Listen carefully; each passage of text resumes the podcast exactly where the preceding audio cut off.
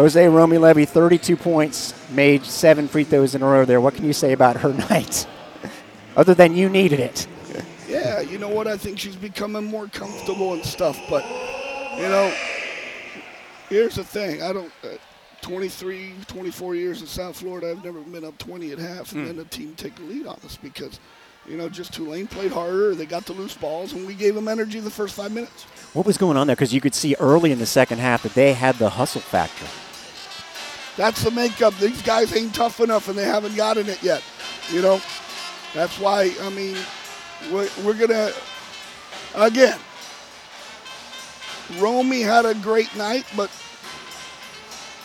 where did our other points come from? You know, I just it wasn't good. Darek, we're not a good basketball team. We're not. You know, and it's not because we're we're not preparing, because we're not practicing.